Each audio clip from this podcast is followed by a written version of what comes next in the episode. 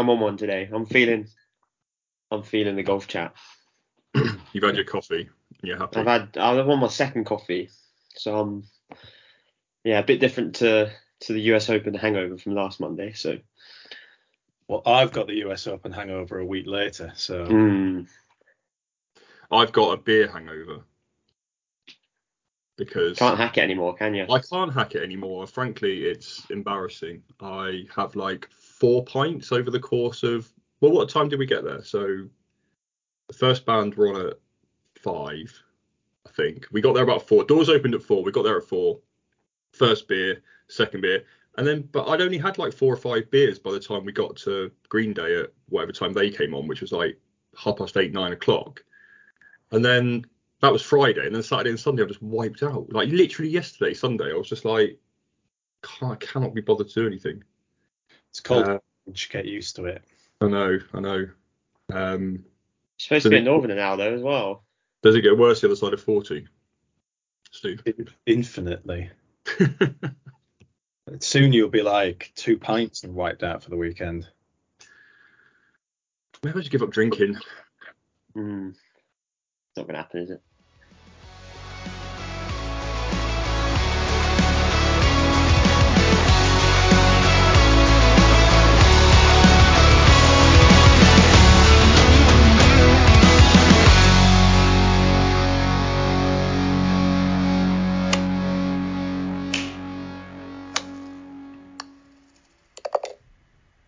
Uh, George, I didn't watch a single shot of golf this weekend as a result of being away in that there London. Um, and it was a weekend where an absolute shedload of stuff happened. So, shall we just start with the winners because they seem like the best people to start with?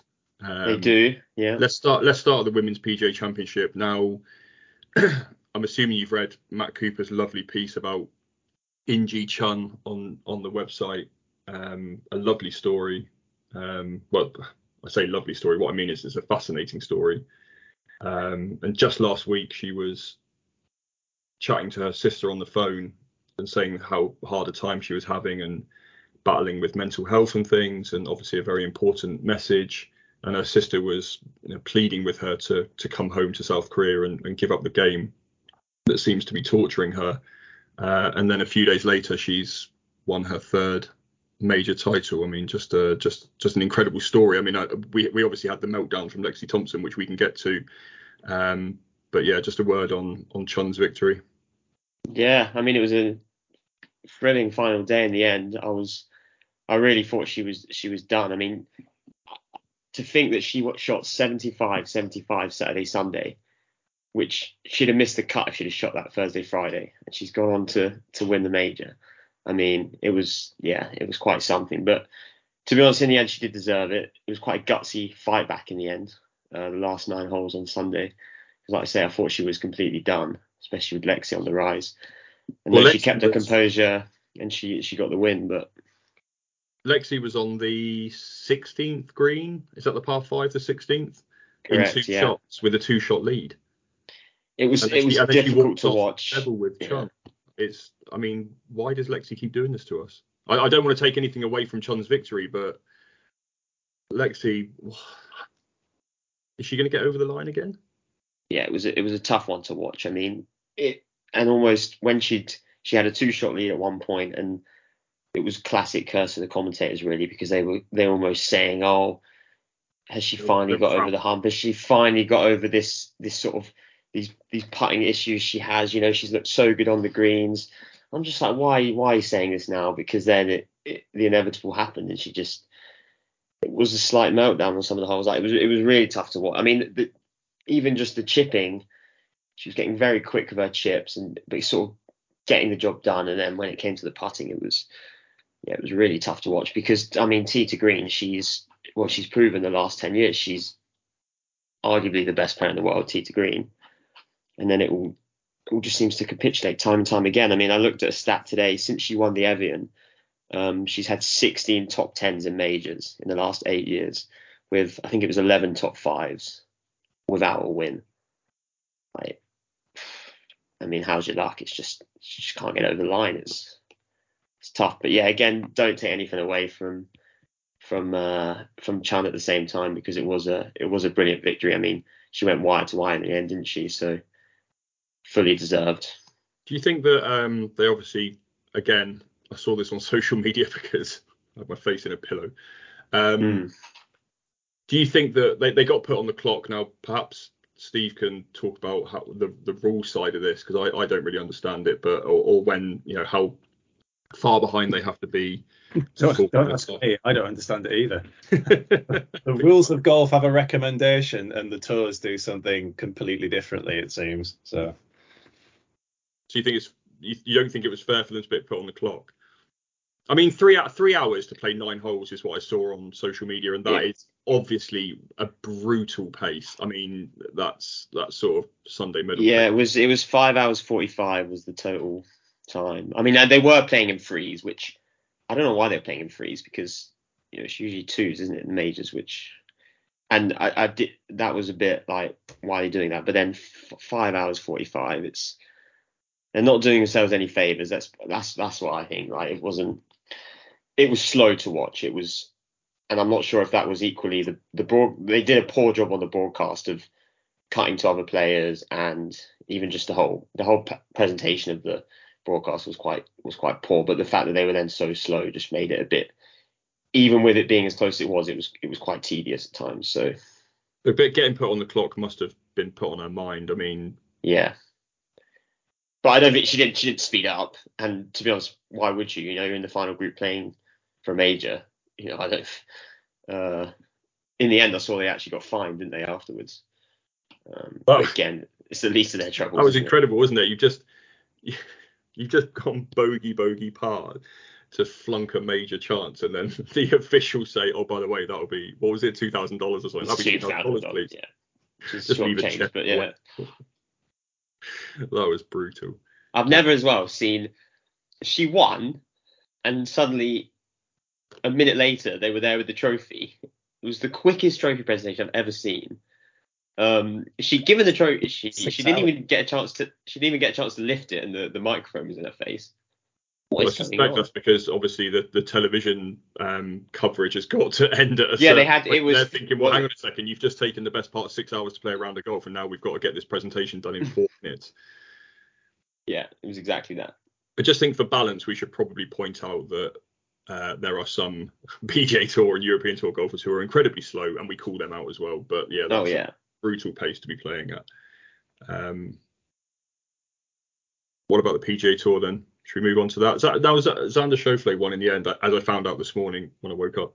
Um, feels like one of those players who are now. Every time I ask you guys for your major tips, whether it's just us sitting around having a chat and I just fancy picking your brains for someone to bet on at a major, Schauffele is one that comes out all the time. Steve, you definitely back him a lot. Um, he feels like someone who's won like dozens of times. It seems really odd. And then I, I looked this morning and it was his six PGA Tour win.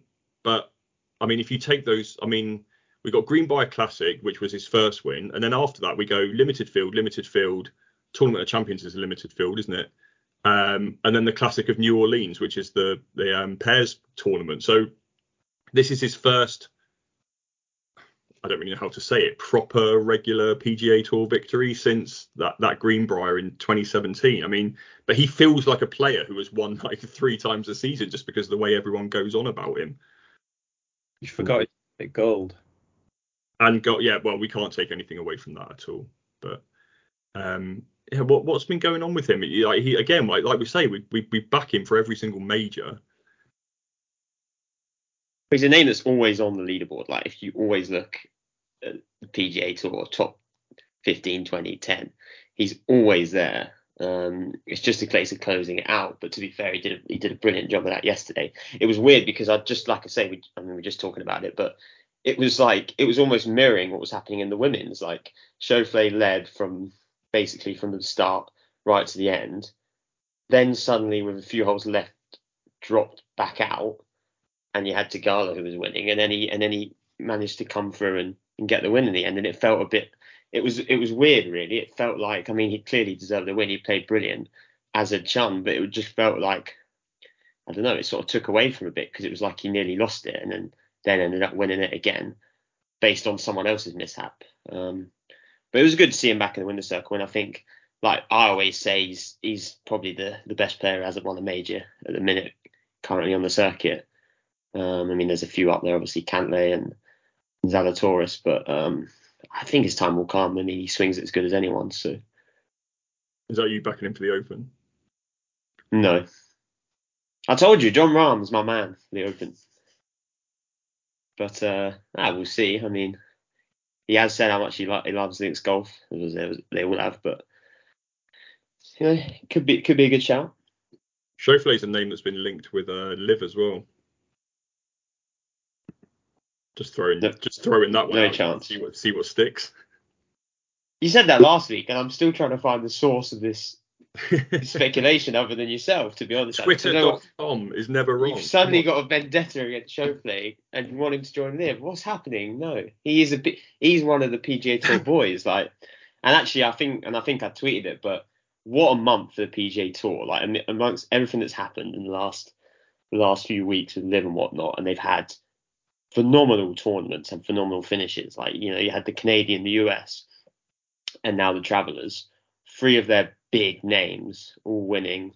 All the other big names seem to be all in, always in contention. It was like when, when they need when they needed their tournaments to to produce, they needed their stars to step up. I mean, it's been brilliant on the PGA Tour this last month. Like, what an advert every event. Because there's increasingly no one left apart from the big uh, names.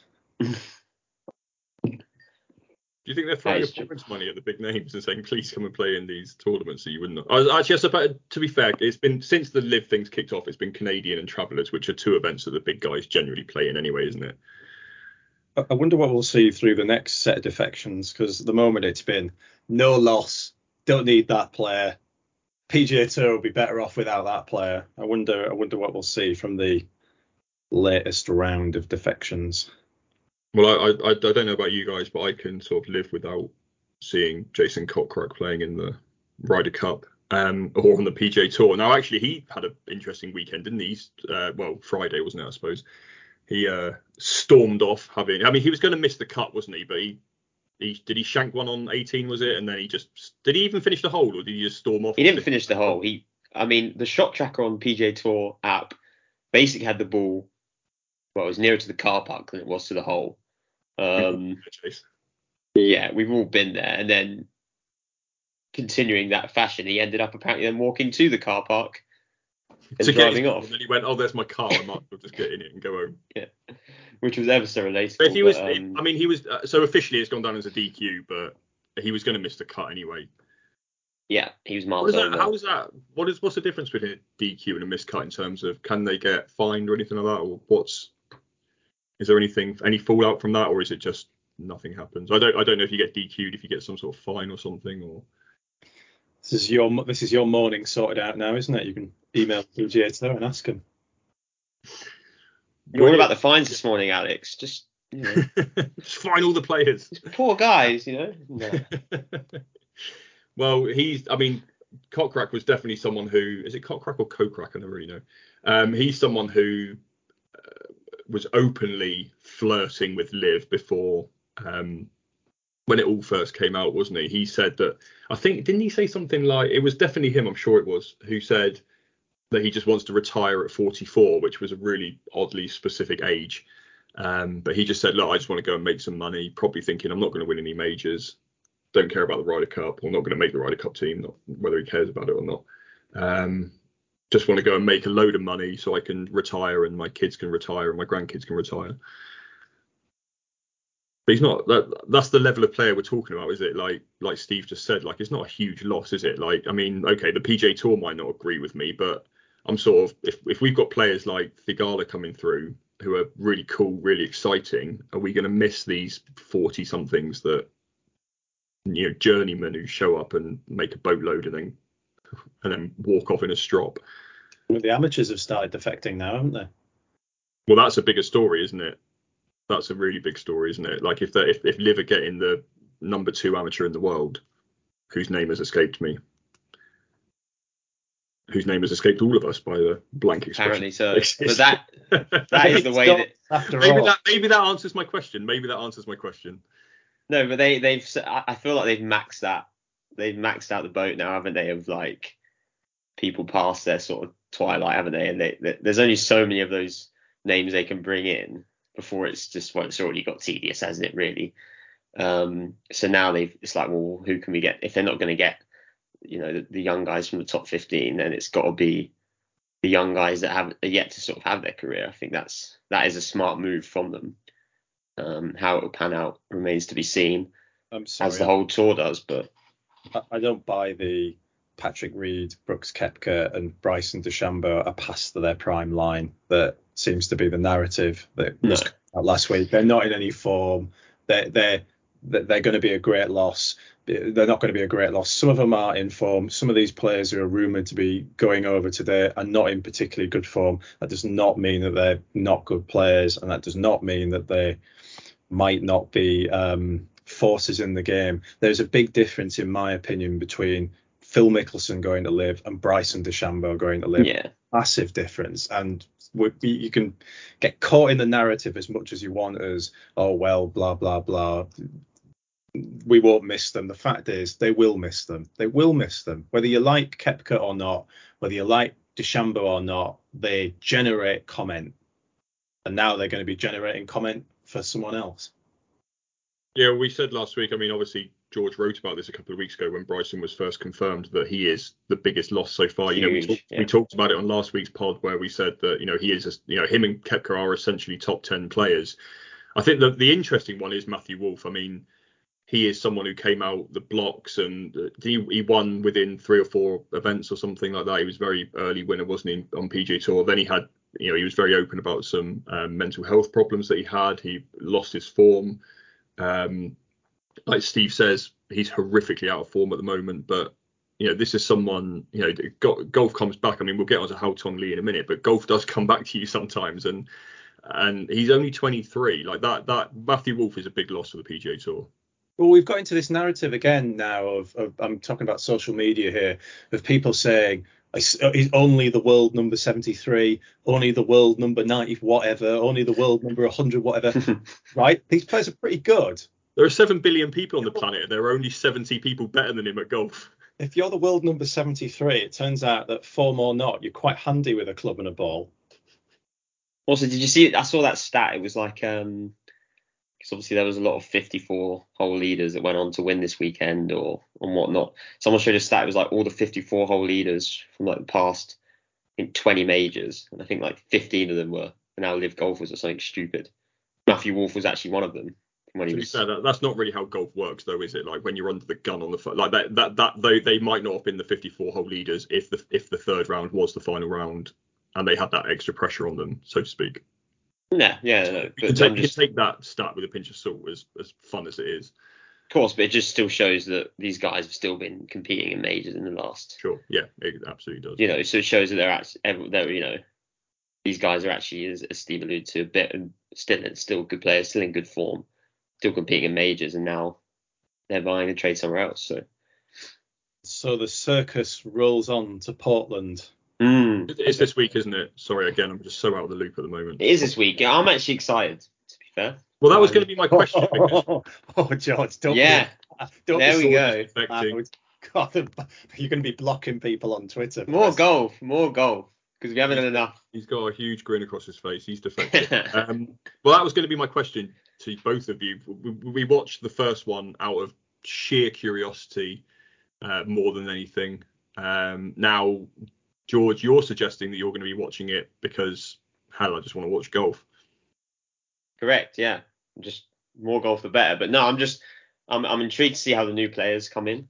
Um, like say, Bryson's a huge name. Like I want to see uh, Bryson's been out injured. You know, I want to see how he's now hitting it. You know, from from a golf point of view. Like I'm I'm more worried about is you know seeing the seeing the top players, see, seeing how they they fare. And I'm I'm also looking forward to, as you say, sort of the, the circus side of it. They did all this all these shenanigans in in London. I say London in inverted commas because it was it was yeah a good 40 miles away from London but they had you know the the taxis and they had the all, all the all the stuff going on. I'm like, what are they going to do in Portland?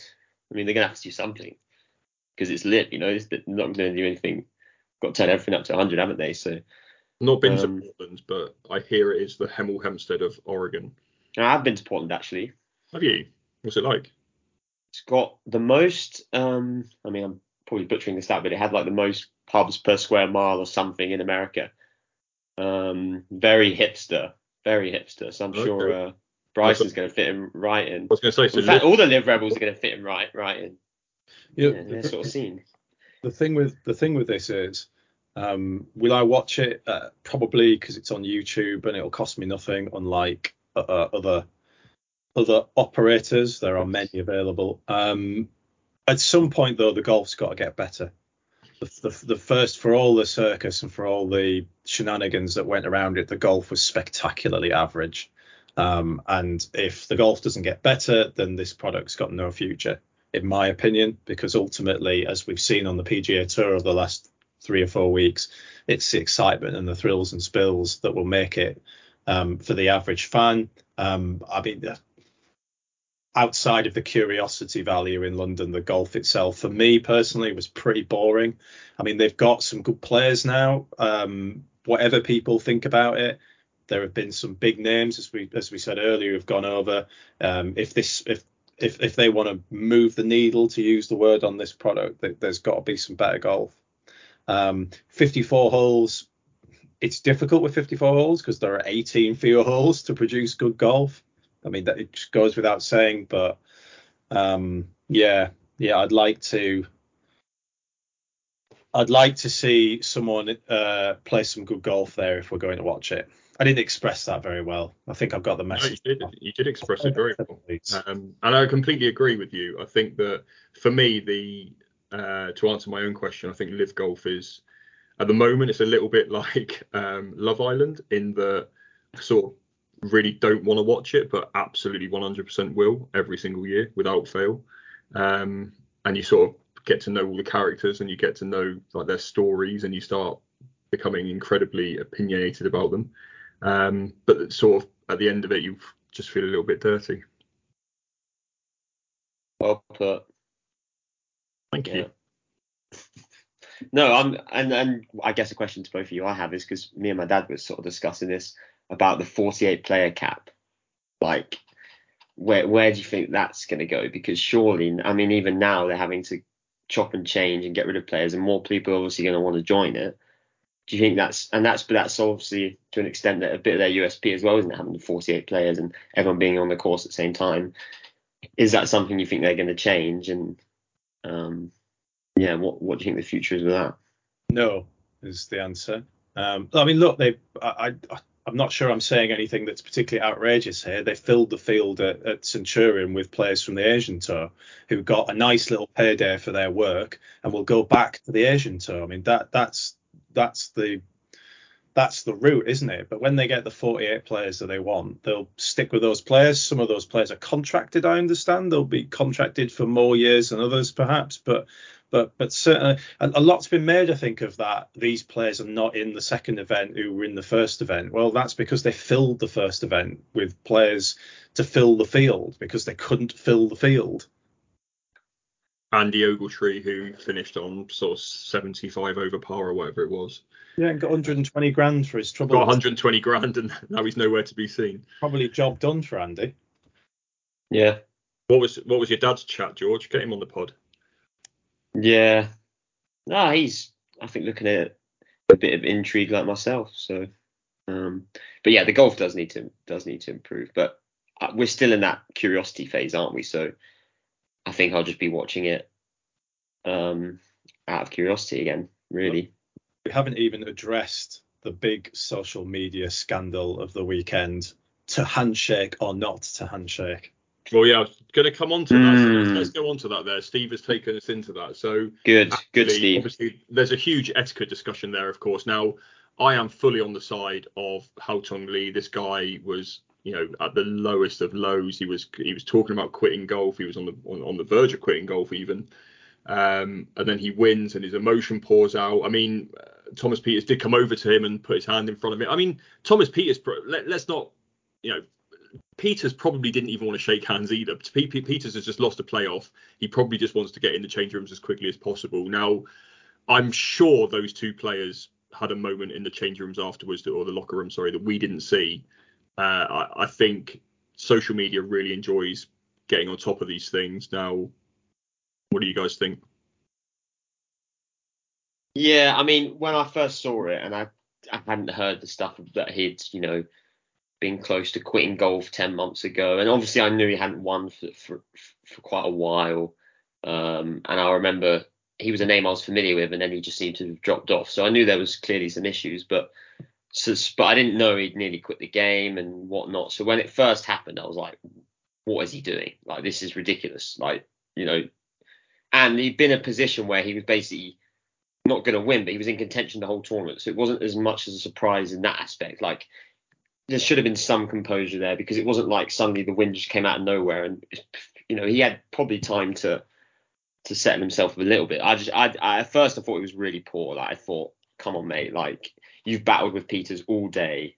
Um, you know, have have something about you. And he, at one point he almost like when he was celebrating, he like uh, he took took Pieters' caddy out as well. You see that? I was like, what is going on? And then then I then I heard the interview and it all came out about the the quitting and I I get it. It's raw emotion, like, and you know, who are we to to say, you know, how a player should act in that scenario when we don't know the the emotion they've been through. But yeah, I, I did think it was a bit poor, but I sort of, at, at the same time I get it. Um, he should have handled it a little bit better, but it was also great to see that emotion. I've never seen a player like he's almost crying out, wasn't he, when he won? Like was, I've never seen emotion like that. It was. Yeah, Steve, I don't know what you thought about the the handshake scenario and the sportsmanship. I think if you're going to show an enormous amount of passion in front of a player, then Thomas Pieters is probably the person to do it. He's not averse, is he, to showing a bit of emotion on a golf course. So it probably it was probably all right in that respect. Do I do I like it? Do I understand it? Yes. Um, it's been a particularly tough time. Did did I like it? Not necessarily. Um, you know, I'll go back to last week the US Open. Was it not emotional for Matt Fitzpatrick to win the US Open? He practically ran after Zalatoris, didn't he, to to shake his hand. Just think there there are things that everyone does in a round of golf. There are things that are just set and and the acknowledging your opponent or the or your playing partners is is one of them. Um, I, I as I say, I I understand it. Uh, you can get caught up in the moment. I'm sure if he um, was transported back to that situation, he would sort it out straight away. I, I wonder whether there is something. I don't know whether I should get into this. Am I going to get into this? Yeah, let's get into this. Um, as, as, someone who was sat in a two ball yesterday behind successive four balls for a near five hour round because they wouldn't get out of the way, um, for someone who sees um, routinely bunkers that aren't raked, greens that are absolutely destroyed by pitch marks. I'm very much in favour of of seeing anything that upholds, you know, the kind of ideals of the game. And while while I while I I accept entirely that it was something that was done absolutely in the motion in the emotion and that can be forgiven. Um, I think in the wider game itself, we've got a problem with etiquette in general. Well, I think you're opening up a very, very interesting discussion there. Now, I think if we were going to have a scale of etiquette, so to speak, the things you're talking about, leaving uh, bunkers unraked or pitch marks on greens and things like that, it, that's at the top end. Like that's looking after your golf course. That's you know that's looking that's you know looking out for your fellow golfers and but I, for me, I mean, look, obviously, you look at that situation with Haotong Li and Thomas Pieters on Sunday, and you think, well, yeah, he should have shaken his hand, but we can forgive him because of the outpouring of emotion. But then, of course, you've got social media being social media and blowing up about it and making everything uh, more than it needs to be. Uh, but I think you, what you're talking about there is, again, like I said, it's a very interesting discussion. But what you're talking about there is is something that actually affects other golfers and affects uh, people around you. I would rather, if you and I were playing, I would rather you were looking after the golf course than shaking my hand at the end of the round. Yeah, I mean, there are going to be people who are going to get on me now and say I've conflated the argument, but but I sort of think they're all part of the to a point. They're all part of the same thing. You know, the sort of um, the way we play the game. Um, as I said, I mean, I, I personally no issue with it um, in the sense of I understand the emotion of the moment, uh, but I but I do I can't help but go back to seven days previously in what was an equally emotional situation with a player who essentially ran after his playing partner. I'm not Yeah. wrong. I'm not making that up. Um, maybe I am. Um, I'm sure people will tell me, but I but I have the feeling that he sought the player out, Zalatoris, to do it. Yeah, And fit, yeah, Fitz went straight over to him. I think, well, what what's what's more emotional than not? I mean, you know, Haotong's obviously um, uh, had some great troubles and, and, and thought about and thought about quitting the game. Obviously, Fitzpatrick's been the nearly man in majors all year. You know, I don't know where's it start and where's it end. Um, I'm slightly grumpy because I, 'cause I had a near five hour round as a two. That's probably clouding my judgment. As someone who plays more golf than most, um, well, anyone humans, um, have you ever had that where someone hasn't shaken your hand at the end of a round? Hmm. No, I don't think so. No, but then, but then I'm, I mean, like to to qualify that, you know, none of us have ever been in the situation. Yeah, of course. Yeah. So I'm, But you, but you Yeah. still get grump, even if it's a competition at club level. You can still, you know, have a massive strop and just like walk off because you've just blown it down 18 or something. Uh, I've done that before. I'm not proud of it. Um, I, I you still, you still I'm- shook hands. It only happened to me once, and it was years and years ago now, and I was having an absolute stinker. And after nine holes, it was a loop of two nines, and we got back to the clubhouse, and I just said, "I've had enough, boys." Did Um, a cock crack. I wouldn't I wouldn't do that again. That was Fuck that was a particularly shameful moment in my golfing history. But you did shake hands on nine. Oh yeah, yeah, and then stop. Stormed straight back to his car. I love that.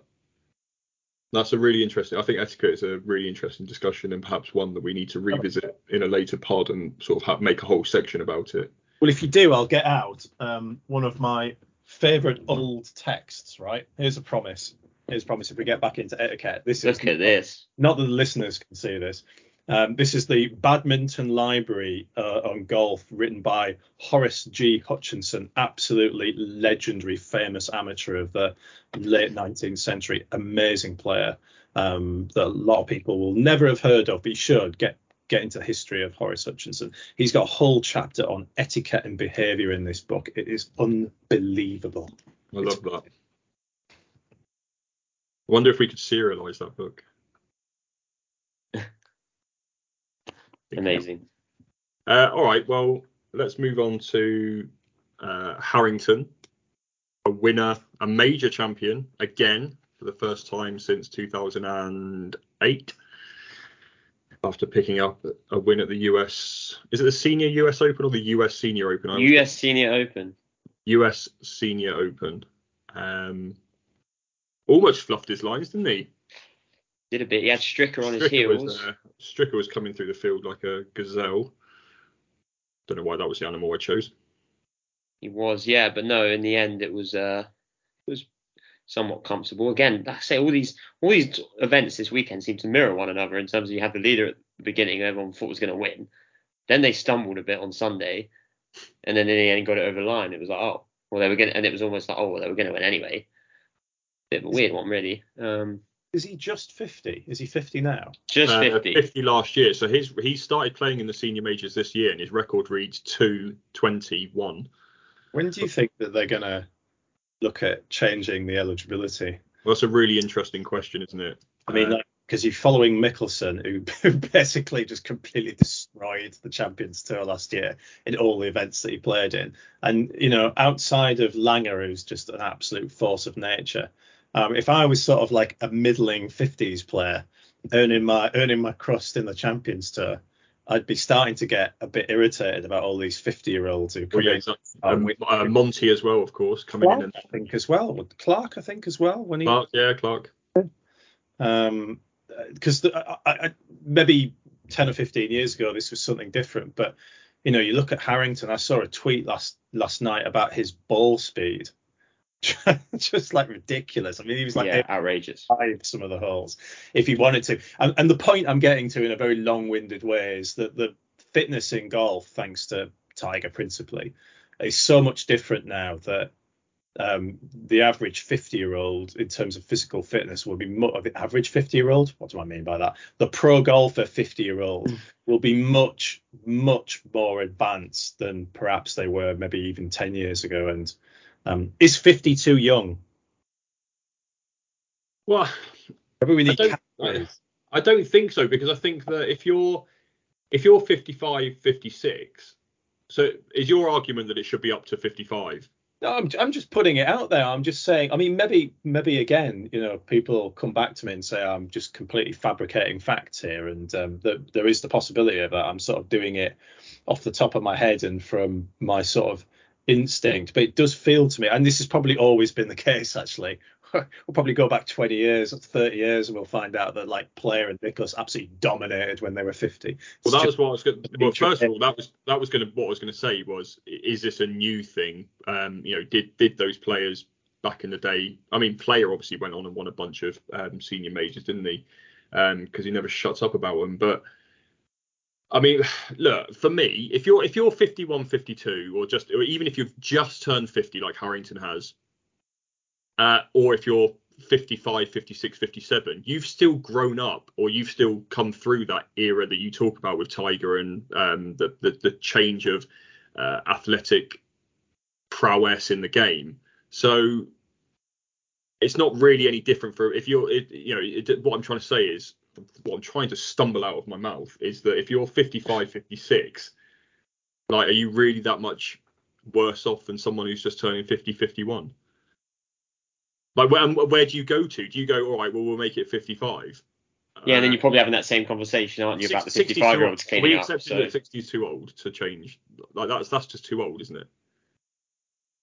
Yeah, but what do they? Because I was speaking to someone about this, like it, in in England or in the UK, it's some clubs are it, it's dependent on the club, right? And some say 55, some say 60, some comps are 55, some are, isn't it just there's a lot of you know like disparity. It's not very consistent, is it?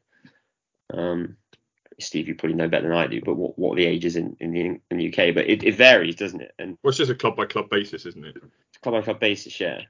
Um, and some of just, and that'll be the members that decide that as well, won't it? That'll be. Yeah. As, as someone who's starting to get depressingly close. Steve is waiting to sweep up at the York Golf Club senior majors. my handicap's only going one way, unfortunately. um, it is not down. Um, yeah, yeah. Maybe I'm just overreacting. It wouldn't be the first time. No, I don't. Look, I I think it's a very interesting discussion. I but I I just am on the side of these guys. It's like people who complain about the playoffs in football when they say, "Oh, this team finished eighth. Why are they getting promoted?" And you're thinking, "Well, you knew the deal at the start of the season." And it's the same for the senior golfers, surely. Like you know the deal. You turn 50, you can come and play. It doesn't matter if you're Padraig Harrington or Phil Mickelson, and you can still tear it up on the PGA tour. That's just because they're phenomenal golfers. Yeah, and I think if you made it like 55, we'd probably still be having this conversation about the 55 year olds winning. It's like where do you you've, exactly. got to draw the line somewhere, haven't you? I mean, um, Monty is pushing 60 and he's still competitive. Uh, yeah. As, as, you said, Bernard Langer's still doing it. I mean, he is a I almost said freak of nature then, but force of nature is a much nicer way of putting it. Um, and he's 65, 66. It just depends how competitive you are, isn't it? Really. I mean, if you're if you're the kind of golfer that just goes on the Champions Tour because you want to have a little payday, then you have to accept that there are going to be better golfers than you coming and tearing it up, and you can just go and finish mid-table, take home a few grand got a nice weekend. Would yeah. you change the, would you change the age, George? Would you keep it as it is? Mm, well, as a I'm still a as a young pup myself. I don't really have too much. Uh, nah, I don't have too much thought on it really. But it, it did when I saw it and I was seeing how far he's hitting it. I was thinking it, it did just my instant reaction was 50 does seem too young. I don't know, and I know it's been discussed before, but then I'm not really in a position to to say too much other than just what my gut reaction was because you know I don't know what what it's like for them and what what the I bet if you if you asked all the pros what they think, you know, I'm sure that's obviously going to give you your best answer. And I bet even the the older senior players don't have a problem with it being 50, which is probably then your answer, isn't it? So roll the ball back. Am I right? Mm. Let's not get into that. Let's not get into that. I do, I do want to just talk about um, very briefly before we get off of tour stuff. Um, Rory McIlroy, who shot uh, 62 on Thursday and then just sort of fell away a little bit over the next couple of days and finished. I want to say tied 19th. Tied 19th. Tied 19th, yeah. Don't know where I plucked that out of my brain from scanning the leaderboard at 5 a.m. this morning. Mm. Um, he he had a bit of a mare on Friday, didn't he? Was it Friday or Saturday where he was all over the place? But there's he keeps going from being like, oh my god, he's going to win 30 majors in the next 10 years to, to, to just doing this in like 24 hours later, making us completely change our minds that he's never going to win another major again. I mean, what what's going on with him? Yeah, and it was just like it just feels like the same old story every week a little bit, doesn't it? I'm like not even. I said it like I think he's the only. Well, it was Friday. He had a quad and a double and still shot level par. Is there any other player on the on tour that, that can do that? Like maybe Spieth. Spieth probably has it in his locker. But and then it happens, and I'm not even surprised. Like it's just just so up and down. At the same time, he's still. I think at the minute he's still probably playing the playing better golf than anyone on his day. Um, it man, will come, but it's just man has bad round. Let, us move on. Mm. Well, it's like I mean, honestly, why do why why do we have to micromanage everything? with it. This, this uh, is why we love golf, isn't it? Because we go from going, oh god to oh god. It happens. This guy's been in incredible form. I'm gonna shoot 62 every week, every day. One bad round. Next. We'd all be out of a job, Steve, if we, if we kept, kept having that logic. But yeah, I see what you're saying. All right, well let's let's move away from tour because I want to Steve, I certainly want to chat to you about what you've been up to the last few weeks because you've had a very interesting few weeks. Um, and we're all just so proud of you here at National Club Golfer. Um, Steve has been to Formby, is that right? Formby uh, Hall. Formby Hall and taken his level three R&A Rules of Golf exam and not only passed it, but passed it with flying colours. Um, just first of all, Steve, just tell us a little bit about your road to level three. It's obviously been going on for a few years now. You've written about it on the website, but just for the for those of people who uh, haven't been following it, just um, give us a brief overview. Where to begin? How long have we got? This podcast is going to. This podcast has been going on for too long already.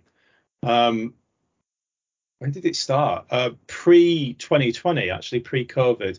I was writing a lot about the rules of golf because we were doing, we were, we were starting to do a lot of stories about rules decisions on tour, and I realised I didn't really know what I was talking about. Um, and then realised pretty quickly that you can find what you think is the answer in the rules, and then find out again pretty quickly afterwards that you've been looking in the wrong place. Um, so I thought, you know, from a work point of view, it made sense if we were going to be writing about this to actually know what I was talking about. And I did the level one, which anybody can do for free. It's on the R&A's website, the the, R&A's Rules Academy. You can do the uh, you can do the course and you can do uh, a level one rules exam. I'd really implore everyone to do that because, I mean, uh, how how much should I get into this? Knowledge of rules of golf among the average golfer could be improved. I think that's the nice way of saying it. There, there are people who know a lot of things about the rules of golf, and there are people who know nothing about the rules of golf. And and, and really, just just to get to a point where you can play the game without fear or favour of of um, of getting yourself into trouble in any circumstances, level one is perfect for that. Honestly, you could do it in the evening. It's brilliant, uh, and it gives everyone a really good grounding. And uh, then I thought, well, I've come this far.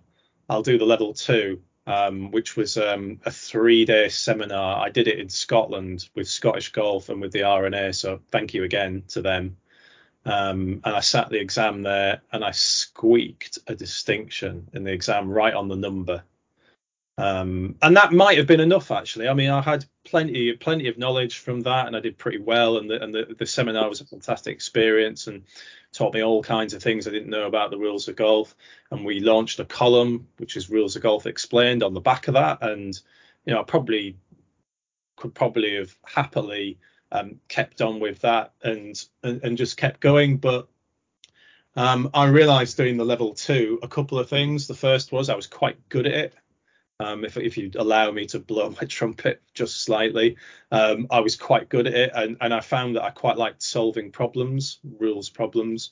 Um, and then I realised that actually I'd quite like to go into refereeing as well. And if you're going to do that with any um, if you're going to do that to any real level, you know, outside of county, which obviously I had ambitions to do so, then you have to do the level three exam, and it was the hardest thing I've ever done in my life.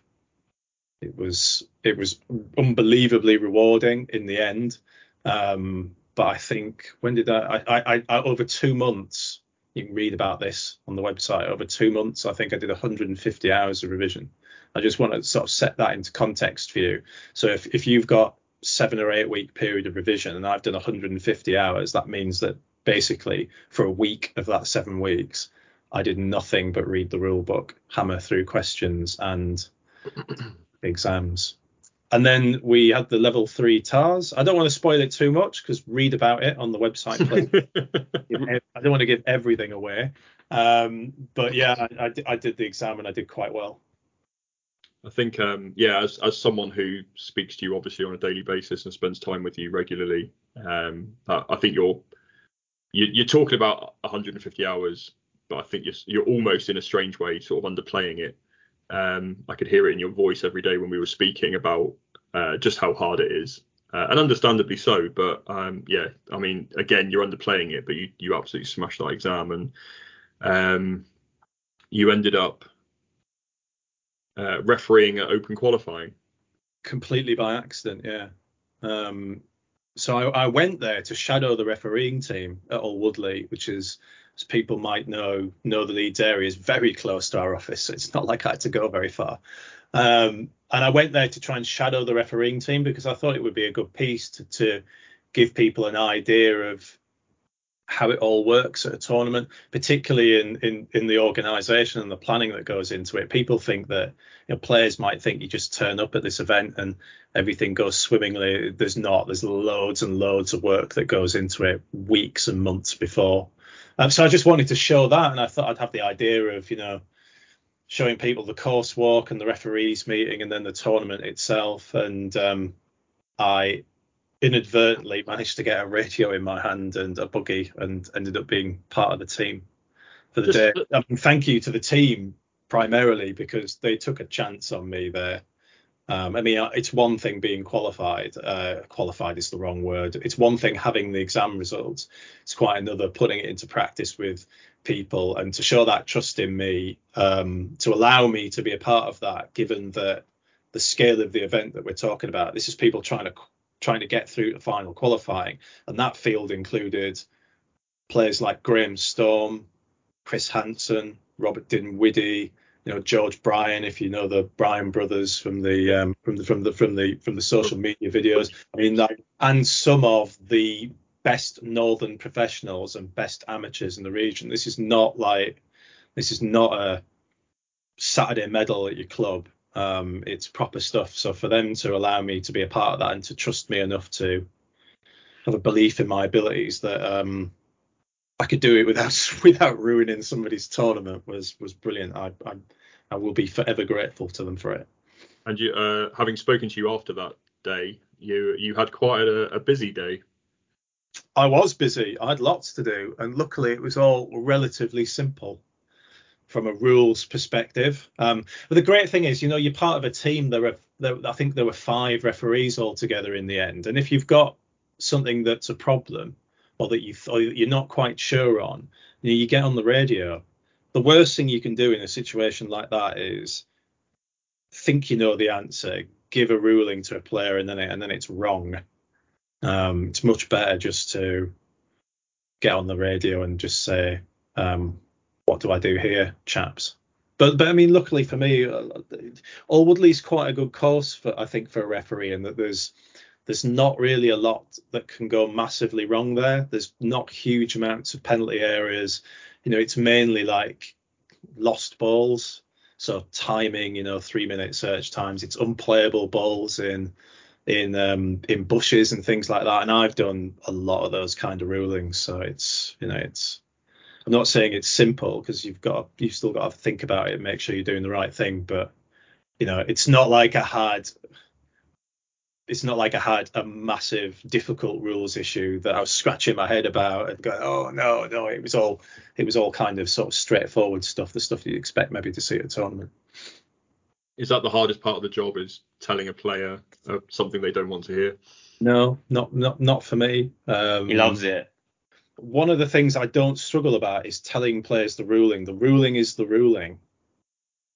You know, the, the rule is the rule largely. Um, and, and people say to me, well, you know, it's a different thing knowing the rule book to telling a player, and there's the, that there's that pressure involved. I accept that, yes, there is, but I'd say to them, you know, I write a rules of golf column every week that's pretty successful, and the pressure for me comes on a Thursday night before that thing goes out when I'm frantically checking it and checking it again because I know if I get a single word wrong in it, that there are going to be consequences for that for me across various social media platforms because that's what social media is like right yep. so if that's pressure right and that is pressure i think for me that i feel pressure there if that's pressure for me then telling a player whether they can have relief from something or not is it's it, i don't feel it's the same for me it might be for other people but i fear the wrath of the anonymous keyboard warriors much more than I do a player being upset with me because they're not allowed free relief from a certain situation.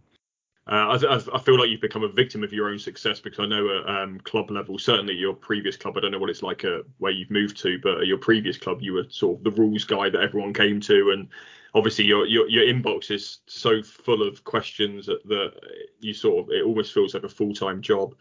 Um, but you have found something you're very good at, and like you say, like it's it's incredibly impressive what you've done. Um, just b- before we move on to anything else, um, I, I, what I am interested in is that that course walk on the Sunday. So the Open qualifying was on was on the Monday, excuse me. Um, and you, and you went out, and this is this is this was the interesting bit for me when I was actually talking to you about it on the phone um, afterwards was that you went and did a course walk, which itself took three or four hours. Just for those people that don't know what, uh, including me, before I had that conversation with you, for those people that don't know what goes on on a course walk, like what what are you looking for? Everything. Yeah, every everything. I, I didn't lead the course What the chief referee did. Um, and uh, the detail that they go into is is absolutely astonishing. So they're looking essentially, they they're walking around the course and they're looking for anything that might cause an issue to a player any anything and not stuff that will cause issue just cause issue to a player i mean they, they will look at everything around the golf course they'll look at the penalty areas they'll look at where they're marked they'll look at how ground under repair is marked they'll look at areas and decide whether that should be ground under repair i mean this is the level that it got to right on the 10th fairway at Alwoodley it's a dog leg left and on the bottom corner of the dog leg on the left hand side there's a fence and there's like a set of stairs um, that are attached to that fence. Is it called a style or something stile, like that? A style. Yeah, a stile, right? Off the farm. So there's a set of stairs, right? They're attached to that farm. They went uh, attached to that fence. They went over to it, the referees, and had a look at that fence to see whether it, A, if it would come into play, and B, if it would come into play, what status it would have, right? Like, is that thing going to come into play? I mean, it's like massively unlikely massively unlikely given its position on the golf course. But they looked at it because they're experienced and they've been through it enough times to know that if you don't look at it and it happens, then you give yourself an unnecessary headache. Another another one was the um, if you know if anyone knows Alwoodley, there's the practice putting green is in front of the clubhouse but behind the 18th green. So in the local rules, the the the practice putting green was not a wrong green it was essentially ground under repair, and that gave players the option of playing off the practice putting green if they wanted to. Um, and so the referees looked at that and then decided to change the status of that because they wanted it to be a wrong green. Lo and behold, next day, one ball, it was one ball, lands on that practice putting green. right? So they so they're looking at every single thing. I mean, like like like walking along a boundary fence to to see where the fence is and where it goes. You know, looking at the looking at the mesh on the fence, which side of the fence is it on? Because it makes a difference for out of bounds if you're using the fence as your marker or you're using the fence pole as your marker. It's like incredible the detail that they go into with it.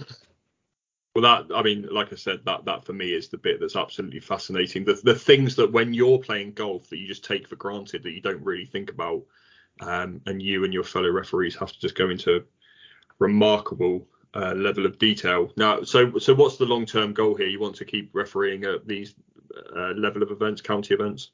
Yeah, I'd like to. Um, I'd like to. I mean, it's it's not really in my hands. I don't think I can just uh, keep trying to get experience. And uh, I think my next outing is going to be my own club's championship um, at the end of the month, cool. which is a two-round affair. Um, end of the end of next month, end of July.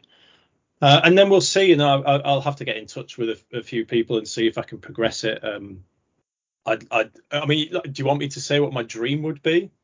Uh, my dream would be that, uh, and this it's it's a near one, but I'd have to. I don't know who I'd ask about this. I think I'd have to be have to get my begging bowl out in various places. But my home club, which is York Golf Club, uh, Strensall, for anyone who's local, we've got uh, qualifying for the girls amateur next year, which is a massive tournament, and it's a great fillip for for us. It's a fantastic achievement for the course um, to have the uh, the best under 18s come and, and play for two days.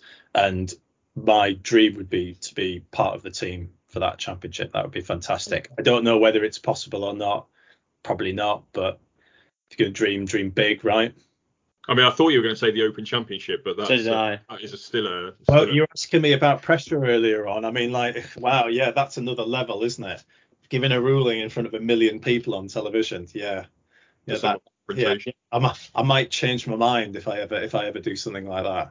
Well, if you if you do follow um, if you do follow Steve's stuff on the website, his rule stuff on the website, you'll know just how much work he puts into it. Uh, and if you don't, and you're interested in the rules, then definitely head over and have a look at that because it is very interesting. And um, you can find his uh, contact details, which we're desperately trying to hide away because Steve's inbox is inundated on a daily basis. So if you do email Steve and he doesn't reply within a few days, please don't get cross with him because he's a very busy man, uh, and this is only a fraction of his job.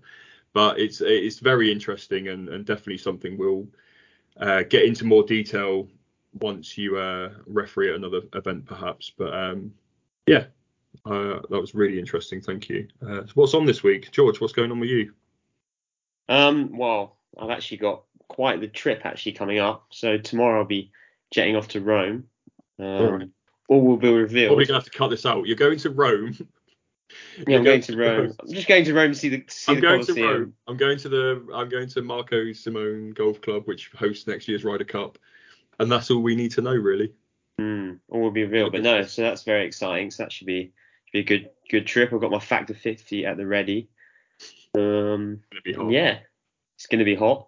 It's going to be good. Play some golf. Uh, see some new see some new products. So uh, yeah, excited about that. Stop talking about the new products. We're not What new products? Oh, I'm gonna have to get my bleep machine out. Uh, so you're you're away in Rome. Hannah's away playing golf. Where is she, where is she playing this week? Or is she just on holiday? I can't remember. And so Steve and I are holding Yeah. fort this week, are we? Okay. I hope so. The dream team. Carroll and Mm. Perry back at it. All right. Well, uh, that's probably enough. No one's listening anymore, so we probably No, Say we've got a lot of golf to look forward to. So plenty of golf to look forward to this week. Mhm. What's what's the PGA Tour and European Tour this week? that's a good question. I didn't have European is written Scottish, is Scottish this week. No, it's the Irish. Irish. It's the Irish I- Open. I always get it mixed up. Is it, it goes Irish, Scottish Open, doesn't it? Yeah. And we've got the John Deere The John in Deere, Illinois, the Jordan Spieth Classic. Yeah. and we've got LIV Portland. So three tournaments. Um, LIV just outside Portland. Yeah. Cool. All right. Good. Well, all right. Thanks, chaps. Uh, if you are still listening, which I mean, fair play to you. Uh, follow us. after that. head, head over to nationalclubgolfer.com uh, and follow us on social media. Just search National Club Golfer on whichever platform you wish to follow us. Uh, all right, thanks, chaps, and enjoy Rome, George. For Cheers. you know, just for the golf. I'll bring you back a, a, a souvenir. Brilliant. All right, guys. Thank you. Speak to you later.